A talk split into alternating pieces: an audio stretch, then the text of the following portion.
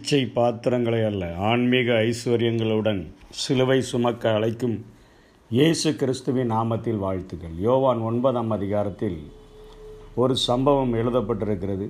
ஒரு பிறவி குருடன் ஒரு மனுஷன் இருக்கிறான். அவன் அவனை கண்டவுடனே அவருடைய சீஷர்கள் அவரிடத்தில் கேட்கிறார்கள் இவன் ப குருடனாய் பிறந்தது யார் செய்த பாவம்? இவன் செய்த பாவமா?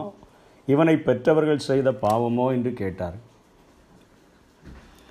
இயேசு அதற்கு பிரதித்திரமாக இவன் செய்த பாவமும் அல்ல. இவனை பெற்றவர்கள் செய்த பாவமும் அல்ல. தேவனுடைய கிரியைகள் இவனிடத்தில் வெளிப்படும் பொருட்டு இப்படி பிறந்தான் என்று சொல்லி அவனுடைய தரையிலே துப்பி உமிழ் நீரினால் சேருண்டாக்கி அந்த சேற்றை குருடனுடைய கண்களிலே போய் பூசி நீ போய் சீலவாம் குளத்தில் கழுவு என்றார். சீலவாம் என்பதற்கு அனுப்பப்பட்டவன் என்று அர்த்தம். அப்படியே அவன் போய் கழுவி பார்வையடைந்தவனாக திரும்பி வந்தான். அப்பொழுது அயலகத்தாரும் அவன் குருடனாயிருக்கையில் அவனை கண்டிருந்தவர்களும் இவன் உட்கார்ந்து பிச்சை கேட்டு கொண்டிருந்தவன் அல்லவா? சிலர் அவன் என்றார்கள் சிலர் வேறு சிலர் அவன் சாயலாக இருக்கிறார்கள் என்றார்கள். அவனோ நான் தான் அவன் என்றான். இப்படிப்பட்ட ஒரு அற்புதத்தை ஆண்டவர் ஒரு பிறவி குருடனுக்கு செய்தார். அங்கே ஒரு பெரிய பிரச்சனை உண்டாகிறது. பரிசேயர்கள் இடத்தில் அவனை கொண்டு போகிறார்கள். அவனை பார்த்தால் அவன் முதலிலே ஆண்டவரை பற்றி சொல்லுகிறான். அவனுக்கு தெரிந்த அறிவின்படி சொல்லுகிறான். இயேசு எண்ணப்பட்ட ஒருவர்? என்னை சுகமாக்கினார் என்று சொல்லுகிறான். அவனுடைய அப்பா அம்மாவை கூப்பிட்டு இவன் உங்கள் மகன்தானா? இவன் பிறவி குருடனாய் பிறந்திருந்தானா என்று சொல்லி கேட்டதோ ஆமாம் அவன் பிறவி குருடனாய் பிறந்திருந்தான். இப்பொழுது காண்கிறான். எப்படி காண்கிறான் என்று அவங்க அவர்களுடைய தகப்பன்மார்களிடத்தில் கே தகப்பன் தாயினிடத்தில் கேட்டபொழுது அவர்கள் இவன் வயதுள்ளவனாய் இருக்கிறான் இவனிடத்திலேயே கேளுங்கள் என்று சொல்லிவிட்டார்கள். திரும்பவும் அவனை கூப்பிட்டு அவனிடத்தில் விசாரித்த பொழுது அவனதை தீர்க்கதரிசி என்று இரண்டாவது முறையாக இயேசுவை குறித்து அறிக்கையிடுகிறதை பார்க்கிறோம். அந்த அதிகாரத்தினுடைய கடைசி பகுதியிலே இயேசு அவனை சந்தித்து அவனிடத்தில் பேசின பின்பு அவன் அவரை ஆண்டவரே என்று சொல்லி அவரை பணிந்து கொள்ளுகிறதை பார்க்கிறோம் இந்த காரியங்கள் நடந்து கொண்டிருக்கிறது. இந்த சம்பவத்தின் விளைவாக கர்த்தருடைய ஆவியானவர் நம்மோடு கூட வெளிப்படுத்த விரும்புகிற காரியம் பாவத்தினுடைய விளைவினால் இந்த உலகத்தில் அநேக அலங்கோலங்களும் நோயும் மரணமும் நடந்து கொண்டு தான் இருக்கிறது. ஆகவே தான் சீஷர்கள் கேட்கிறார்கள் ரெண்டாம் வசனத்திலே இவன் செய்த பாவமா இவனை பெற்றவர்கள் செய்த பாவமா என்று சொல்லி. அதே போல பரிசேயர்களும் கேட்கிறார்கள் முப்பத்தி நாலாம் வசனத்திலே முழுவதும் பாவத்தில் பிறந்த நீ எங்களுக்கு போதிக்கிறாயோ? என்று சொல்லி அவனை புறம்பே தள்ளிவிட்டார்கள் என்று சொல்லி பார்க்கிறோம். புறம்பே அவனை தள்ளிவிட்டார்கள். பாவத்தில் முழுவதும் பாவத்தில் பிறந்த நீ.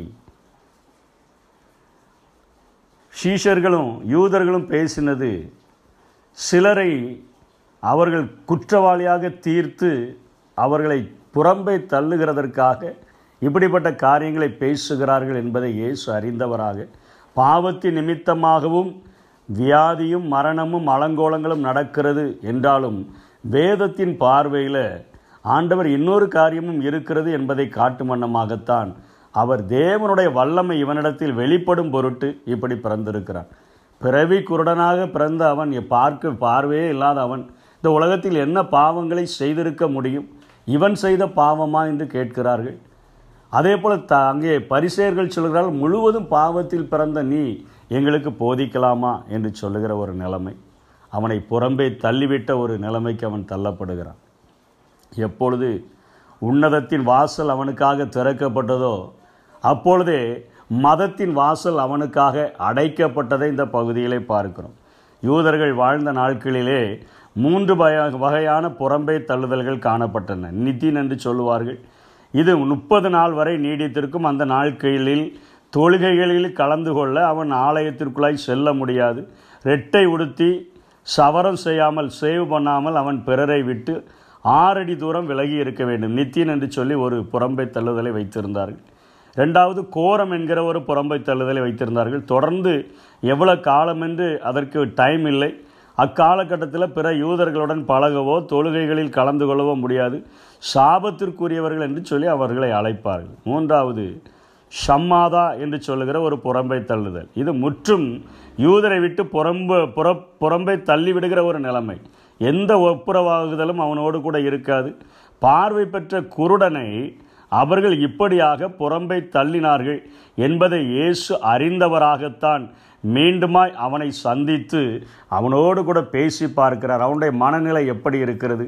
சுகமாக்கப்பட்டவனுடைய மனநிலை எப்படி இருக்கிறது என்பதை அவர் அறிய தீர்மானித்த பொழுது அவனுடைய உள்ளத்திலிருந்து வெளிப்பட்ட காரியங்கள் பார்வையடைந்த அவன் பரமனுக்காக வாழ தீர்மானித்ததை இயேசு கண்டுகொண்டார்.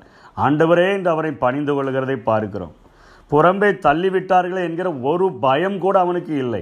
பரலோக வாசல் எனக்கென்று திறந்திருக்கிறபடியினால் என் சமுதாயம் என்னை சார்ந்த மக்கள் என் குடும்பத்தார் என்னை தள்ளிவிட்டாலும் அவருக்காக நான் வாழ வேண்டும் என்று சொல்லி எடுத்த தீர்மானத்தில் எந்த ஒரு காரியத்திலும் நான் பின்வாங்காமல் வாழ்வேன். சிலுவையை சுமந்து நான் என் ஆண்டவரை பின்பற்றுவேன் என்கிற காரியத்தை என் இயேசு அவனிடத்தில் கண்டு கொண்டான் திரும்பவும் பிச்சை எடுத்து வாழவில்லை. பிச்சை பாத்திரத்தை தூக்கி தூரை போட்டுவிட்டான் பரலோக காரியங்களை குறித்து அவன் பேச ஆரம்பித்து விட்டதை இயேசு பார்க்கிறார்.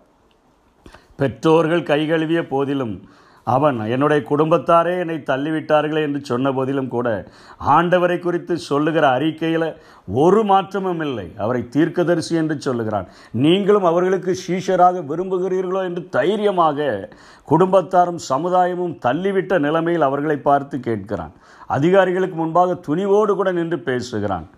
கிறிஸ்துவை நிரூபிக்கிற கார் என்னுடைய கண்களை பாருங்க. கிறிஸ்து தான் என்னை சுகமாக்கினார். இயேசு என்கிற ஒருவர் வந்தார்.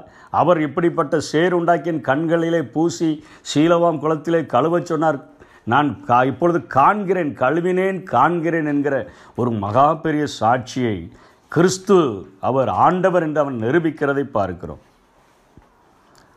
உடனடியாக பணிந்து பிச்சை பாத்திரத்தை தூக்கி எறிந்துவிட்டு ஒரு அர்ப்பணிப்புள்ள ஒரு வாழ்க்கை வாழும்படியாக தீர்மானித்திருக்கிறதை பார்க்கணும் இன்றைக்கும் உலகத்தில் ஆண்டவரை அறிந்து கொண்டிருக்கிற நாம் ஆண்டவரை தெரிந்து கொண்டிருக்கிற நாம் ஒருவேளை பாவத்தின் நிமித்தமாக இந்த பரம அழைப்பினுடைய ஆசீர்வாதங்களை சிலுவை சுமப்பதினால் கிடைக்கக்கூடிய ஐஸ்வர்யங்களை அறியாமல் இருந்திருந்தோம் என்று சொன்னால் அவரை அறிந்த பின்பு இந்த உலகத்தின் பார்வையை விட்டுவிட்டு ஆவிக்குரிய பார்வையில் வாழ்ந்து புறம்பே யார் தள்ளினாலும் அதற்கு பயப்படாதபடி சிலுவையை சுமக்க தீர்மானித்து பரலோக காரியங்களை குறித்து பேசி குடும்பமே கைகழுவி விட்டாலும் அதிகாரிகளுக்கு முன்பாக கொண்டு செல்லப்பட்டாலும் இந்த இயேசு கிறிஸ்துவை தைரியமாய் அற அற அறிவிக்கிற ஒரு சந்ததியாக நம்ம புறப்படுவோம்.